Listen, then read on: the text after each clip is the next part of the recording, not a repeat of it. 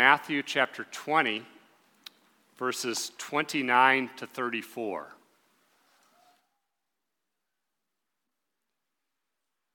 We welcome those visiting with us, and we continue in our sermon series in the Gospel of Matthew today. Hear now the Word of God.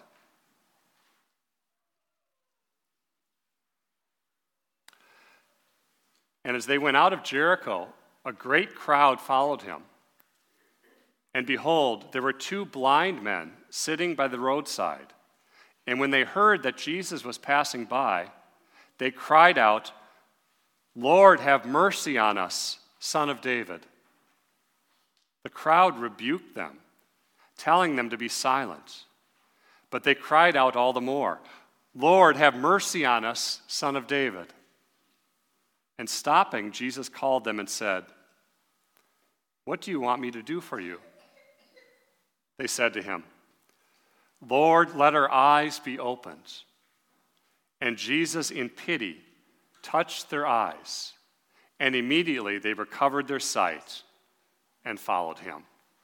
The grass withers, the flower fades, but the word of God remains forever.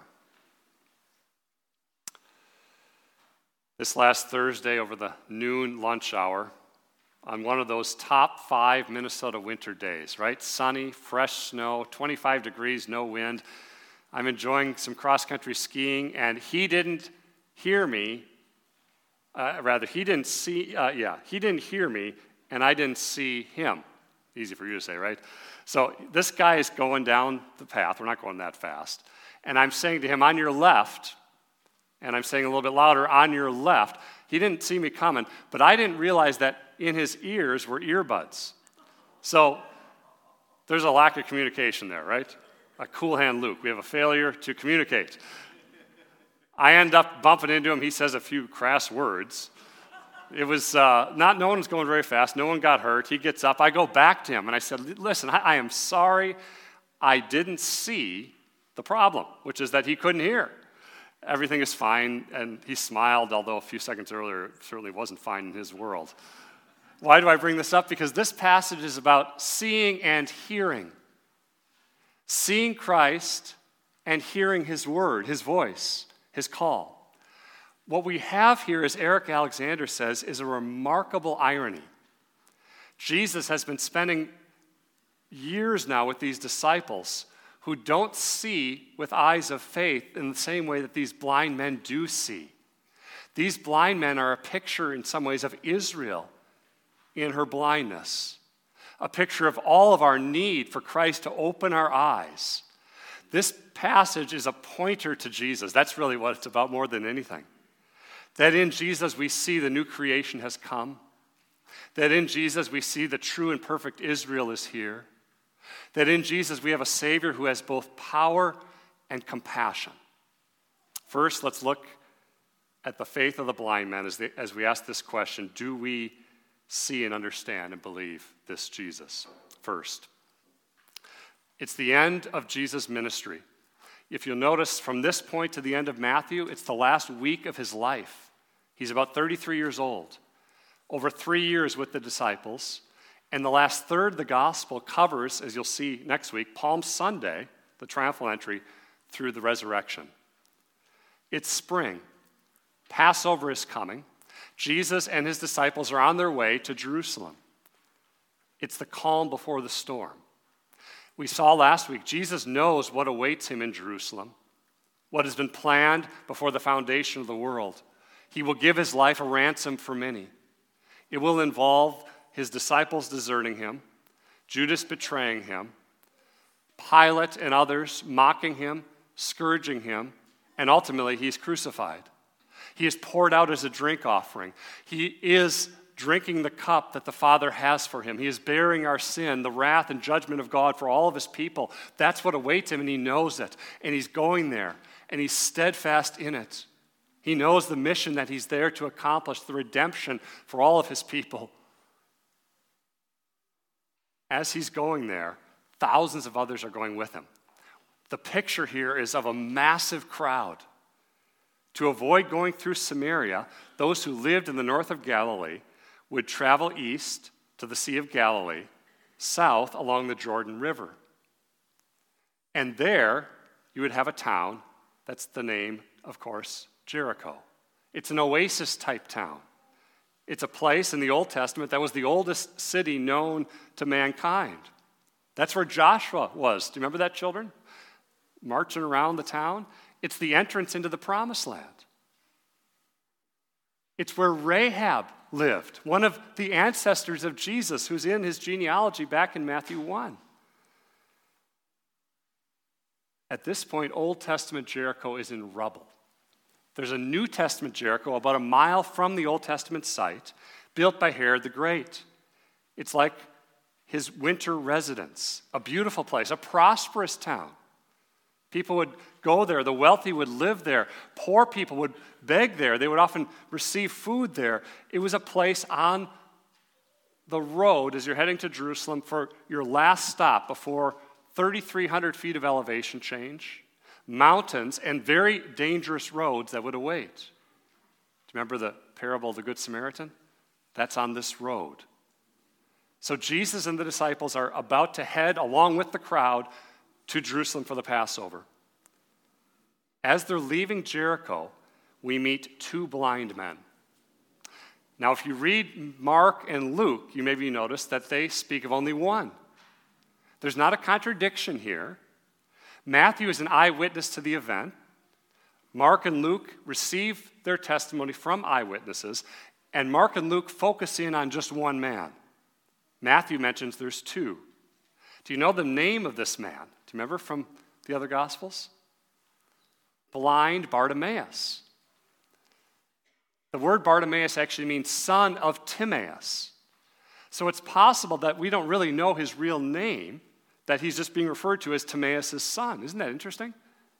But why is he named? That's even perhaps more important to ask. Because of all the people Jesus healed in the Gospels, there's only two that are named, of all of them Lazarus and this guy.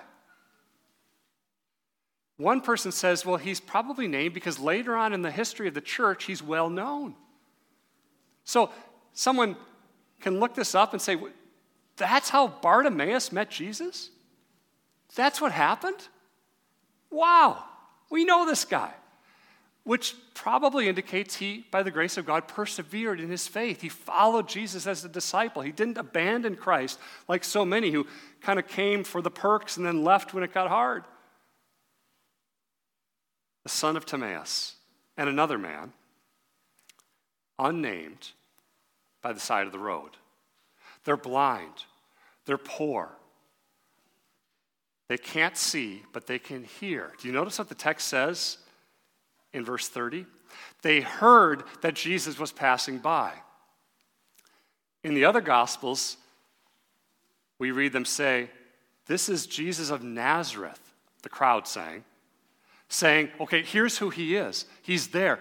And it's interesting in the light of the fact that the other gospels say Jesus of Nazareth, that they reply in the way they do.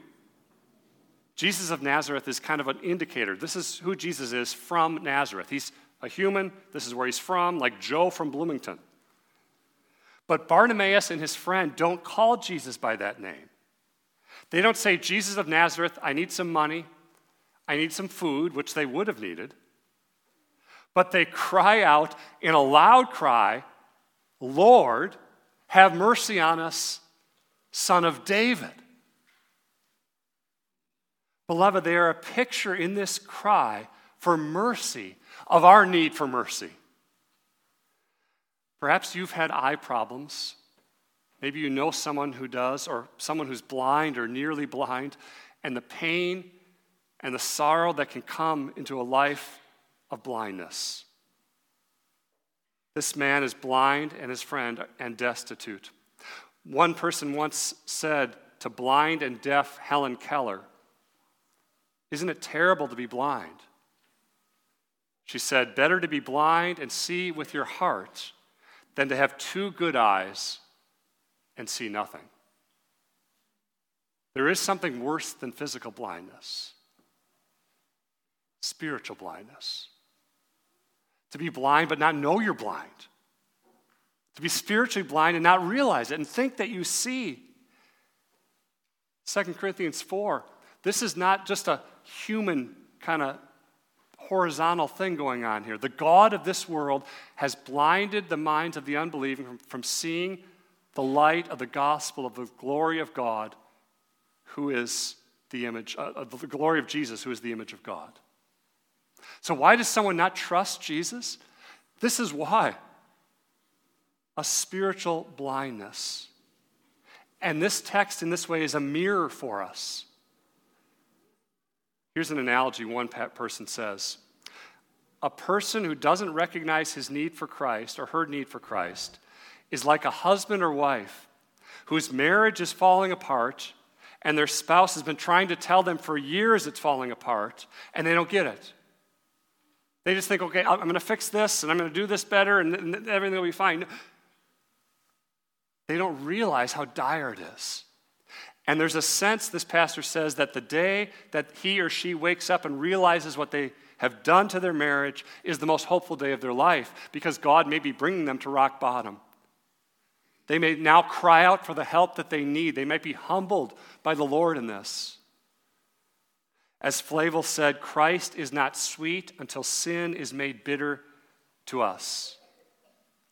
Everyone approaches Jesus either in their pride, like I've got it all together, or in childlike trust, dependence, brokenness, sin, and need. These blind men see that they need mercy. They don't understand all of that will involve yet. Of course, Christ hasn't gone to the cross yet, but they know they have a need for a Savior. It's the opposite of the rich young ruler. Remember him? He didn't think he needed mercy, he thought he was keeping the law of God. They cry out, Lord, acknowledging this is not just a man. Have mercy on us, son of David. The cry, a blind man, David, on your way to Jerusalem. One scholar brings this out. I don't know if you saw this. I didn't see this until I saw him bring it out. But what does this remind you of? Do you remember David? He's anointed king. Hebron. He's 30 years old. 2 Samuel 5. Where does he go then? He goes up to Jerusalem. He's the Lord's king. When he gets to Jerusalem, the Jebusites, the inhabitants of the city of Jerusalem, taunted David You'll never get in here. Even the blind and the lame could keep you out, David. Here is Jesus, great David's greater son, about to go into Jerusalem. David had overcome the blind literally and physically, but Jesus comes to give sight to the blind in grace and power and compassion. He comes as the son of David the one promised in 2 Samuel 7, who would sit on David's throne forever. That's who he comes as. He comes as God in the flesh. And these blind men are acknowledging Jesus is the Messiah, son of David. The promise that Israel waited for in the thousand years before, from David's time until Christ, the promise that they waited for as they're in exile as the angel went to Mary and said to her, Don't be afraid, you have found favor with God. You will conceive in your womb and bear a son. You will call his name Jesus. He will be great. He will be called the Son of the Most High. And the Lord God will give him the throne of what? His father David. As we read our Bibles, beloved, we read it as Christ is at the center right here in all of it. Paul begins Romans 1, we heard that earlier, with this very promise. The gospel promised through the prophets. It's about Jesus who is descended, Romans 1 3, from David, according to the flesh, according to his human lineage, who is declared to be the Son of God in power, according to the Spirit of holiness by his resurrection from the dead. This is no ordinary man, this is the God man and this blind man can see in a way before he can see. It's by the Spirit of God he can say this. The disciples, as they're walking with Jesus, remember one section earlier, they're talking about how great they are. Who's going to be on the right hand? Who's going to be on the left hand in the kingdom? Who's the greatest among us? That's what they're talking about. This is a foil to that. Right after this, the disciples who symbolize Israel in their blindness. Here are two blind men who see, two outcasts, two nobodies, two people on the side of the road that nobody wants to deal with. The most unimportant is the world counts important. These are some of the last who will be first. Matthew 20, verse 16. This is a picture of the citizens of the kingdom of God who are saved by grace through faith in Jesus. This blind man sees. The eyes of his heart are enlightened, as 2 Corinthians 4 says. God, who said, Let light shine out of darkness, has shone in our hearts to give the light of the knowledge of the glory of God in the face of Christ. They cry out in faith. But the crowd, verse 31, rebukes them. You're thinking, this also just happened, didn't it? It did. Remember the disciples and those parents and those children? Jesus doesn't have time for children. Jesus has, has more important things to do. Now it's even closer to the cross, closer to Jerusalem. He's on the road from Jericho to Jerusalem. He doesn't have time for these guys. Stop bothering him. Come on, Bartimaeus, Bart, put a lid on it. Quiet down. We don't want to deal with you. They rebuke them. Don Carson, the crowds were willing to bask in Jesus' presence, but they reflected none of Jesus' compassion. When I read that, I was convicted. Especially as you study the Bible, you can enjoy the presence of Jesus and then in our sin lash out in prideful anger at those we love. Here's a question over lunch Disciples of Jesus put obstacles in the way of people coming to Jesus. Discuss. How do Jesus' disciples do that today? Impede people from coming to Christ. Discuss together among yourselves and report back. It's a question that Paul Tripp says leads us to ask do we have time for people? Tripp writes it was after the September 11th terrorist attacks. He had a conversation with the manager of a restaurant in the World Trade Center. The manager said, I can't get over the grief that I never saw the 250 people who worked for me as people. They were waiters, chefs, hosts, event planners, but they weren't people. They were just there to do what I needed them to do. I've been to their funerals, he said. Now they are people to me, but they're gone. And encouragement as we go and get coffee somewhere, go to the grocery store and to, to engage those that are serving and working in those places, to look at them, to love them, to talk to them, to ask questions of them. As I read Tripp reflect on this, I, my wife and I were out for a Valentine's Day lunch date. And the waitress was there talking to us and talking to us about what we were doing that night. And we said we're going to a prayer meeting. And at first I didn't think about it. But then she came back and I said, Well, how can we pray for you? She's an agnostic, but she said, I, I struggle with motivation at work.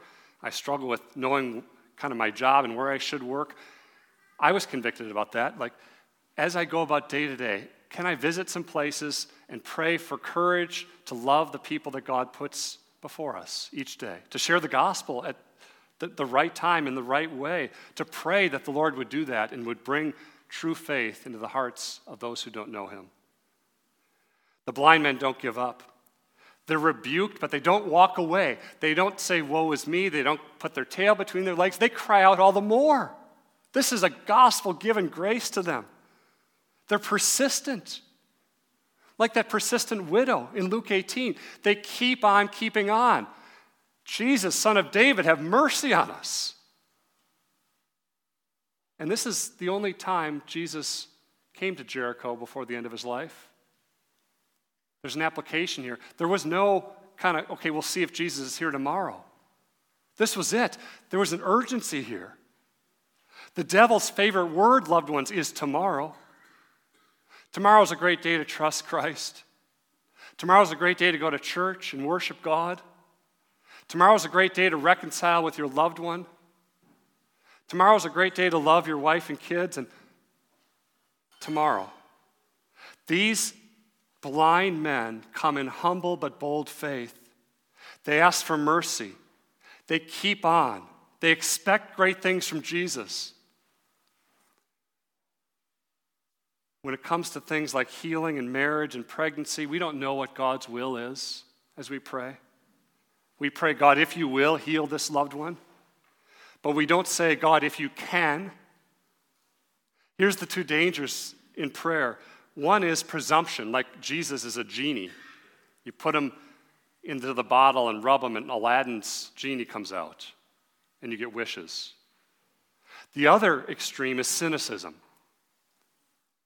kind of a, an apathy, expecting too little. To him who is able to do far more abundantly than all that we ask or think, according to the power at work within him, to him be glory in Christ Jesus and in the church to all generations. Emmaus Road crying out to God for mercy. This is the fundamental prayer of the Christian. And their persistence is ultimately pointing beyond them to Jesus. This is not about these men, ultimately, is it? It's about, secondly, the Lord who has power and compassion. Amidst the cry, the busyness, the crowd, it says Jesus stops. They are wanting to stop, the crowd is, these blind men from coming to Jesus. Jesus flips it. He stops the procession. He cares for the least and the lowest. And he asks them, verse 32, What do you want me to do for you? Very similar to the question from last week. Remember that? He doesn't ask for information. He knows these are blind men. But he asks them to specify their need. As Alexander says, is this a dumb question by Jesus, kids? Do you wonder that? Isn't this obvious? What do you want me to do for you? But he says it isn't obvious at all. Jesus is not saying to them, if you had one wish in the world, what would it be? If you said that to someone, you would expect them to say, Well, I want to see, right? That's my wish. But you would never dream of them saying, What do you want me to do for you? He goes on, and anticipate the answer to be, I want you to give me my sight back. What he points out is this Jesus' question to them goes beyond their lip confession of who Jesus is to their heart conviction of who he is. If he is the Son of God, the Messiah, the Son of David, the one God promised, then he is able to give us our sight back.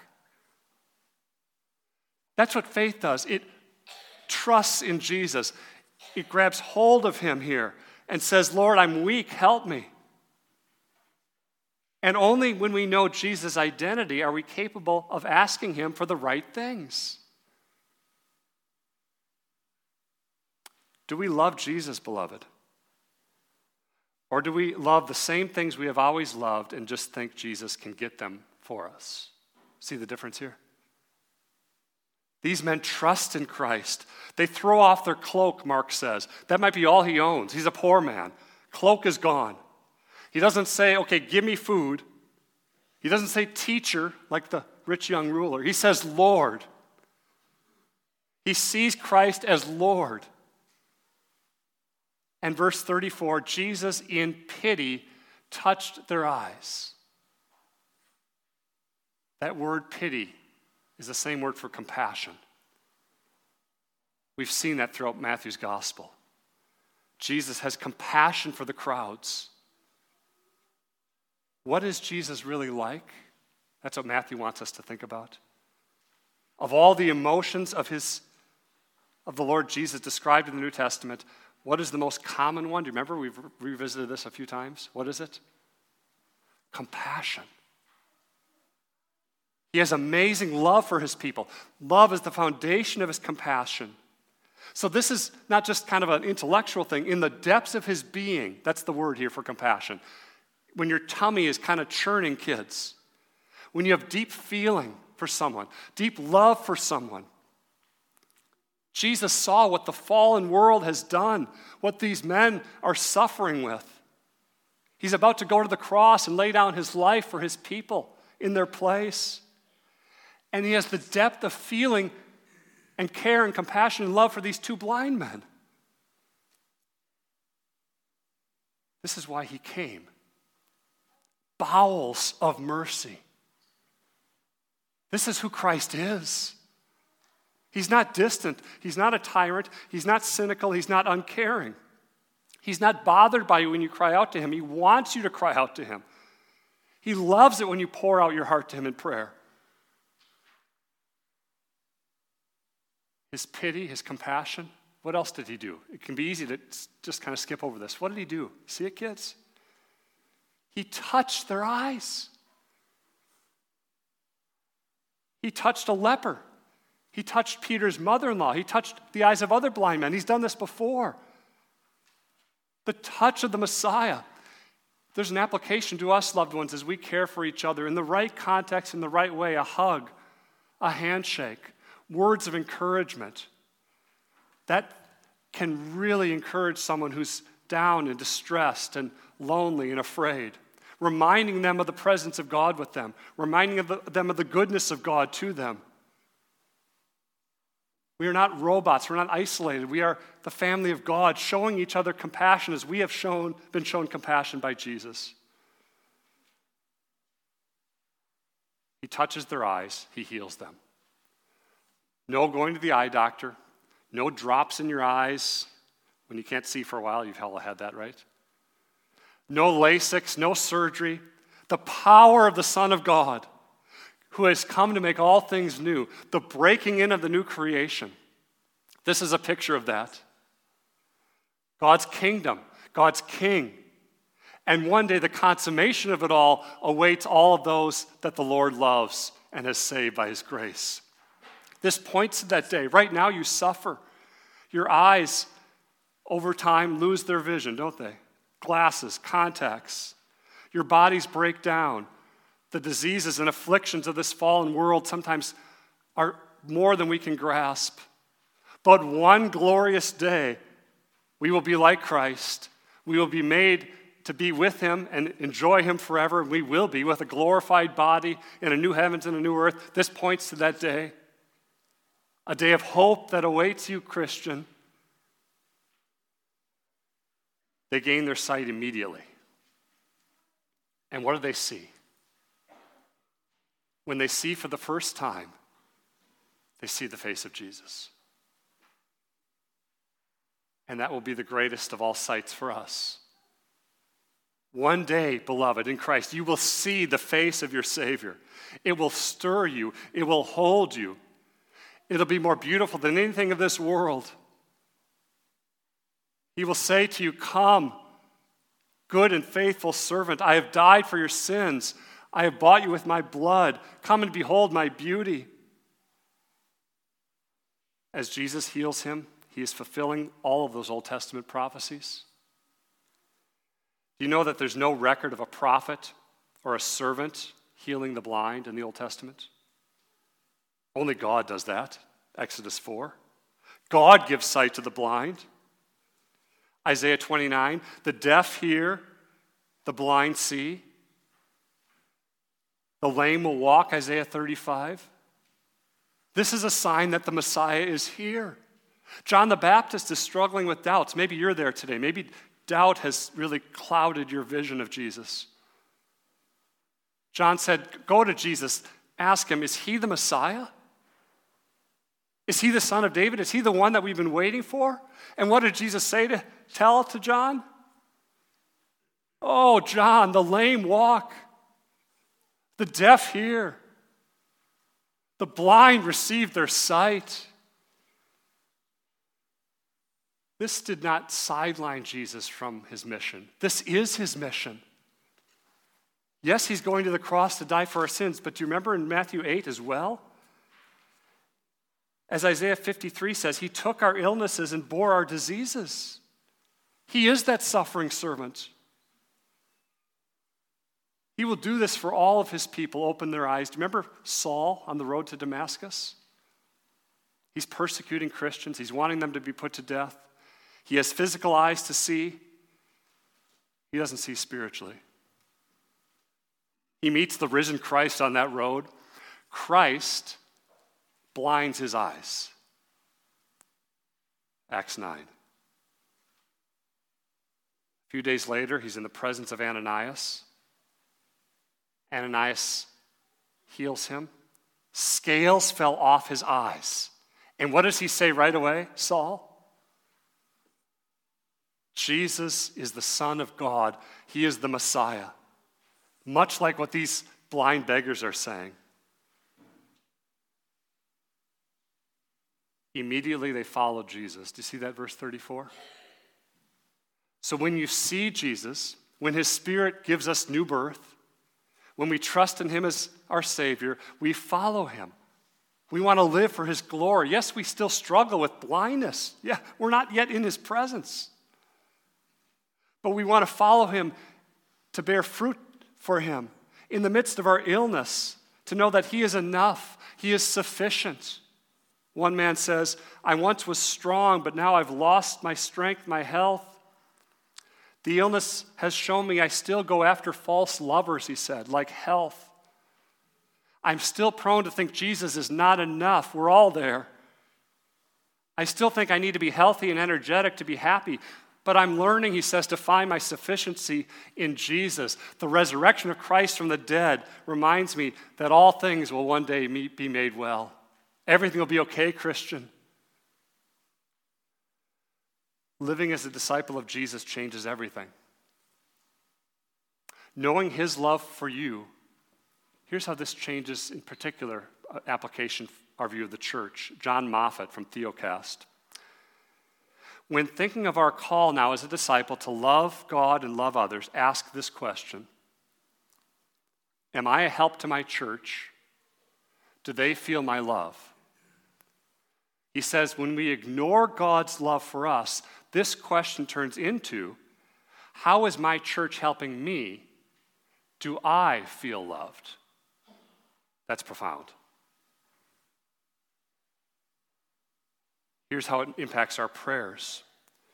As we're praying, we're praying for those children that aren't walking with the Lord, and we're praying for us as parents that not only would God save our children, but that He would help us as parents not to be fearful or anxious or bitter or passive or controlling. When we're praying for the conversion of a loved one, we're praying God would bring them to faith in Christ, but we're also praying that we would grow more loving and kind and patient and honest in the way that we interact with them. God is changing us as disciples to be more like Jesus. Beloved, if we are blind, we kind of look at this and think, well, that's an interesting intellectual thing that Jesus does here, but it's unmoving. But when God's Spirit pours the gospel into our hearts, the eyes of our hearts by the Spirit, what? Are enlightened. Ephesians 1. The God and Father of our Lord Jesus Christ gives us the spirit of wisdom and revelation and the knowledge of Him, having the eyes of your heart enlightened, that you may know the hope of His calling the riches of the glorious inheritance of the saints, and the immeasurable power and the greatness of that power toward you, Christian, who believe. That power that raised Christ from the dead. And so, as we come today, we acknowledge we have an eyesight problem. The problem is often our restless hearts allow the struggles and disappointments of life to dominate our vision. So we live as those who are temporarily blind. But now we come on wor- the day of corporate worship and we say, God, help me to see with eyes of faith Jesus, to rest in his righteousness, to trust in his blood, to live in gratitude, to know that your presence is always with us, to not let my blindness and my struggles and my afflictions cloud my vision. Open the eyes of my heart, God, that I would gaze upon Jesus, that I would again see him in his glory, his majesty, that I would bow before him in humble submission to him, to love him, to obey him, to worship him, and that I would rise to live with hope restored. He is our Lord, He is our Savior, He is coming again. May the courage of faith in Jesus for Emmaus Road today be renewed. Amen.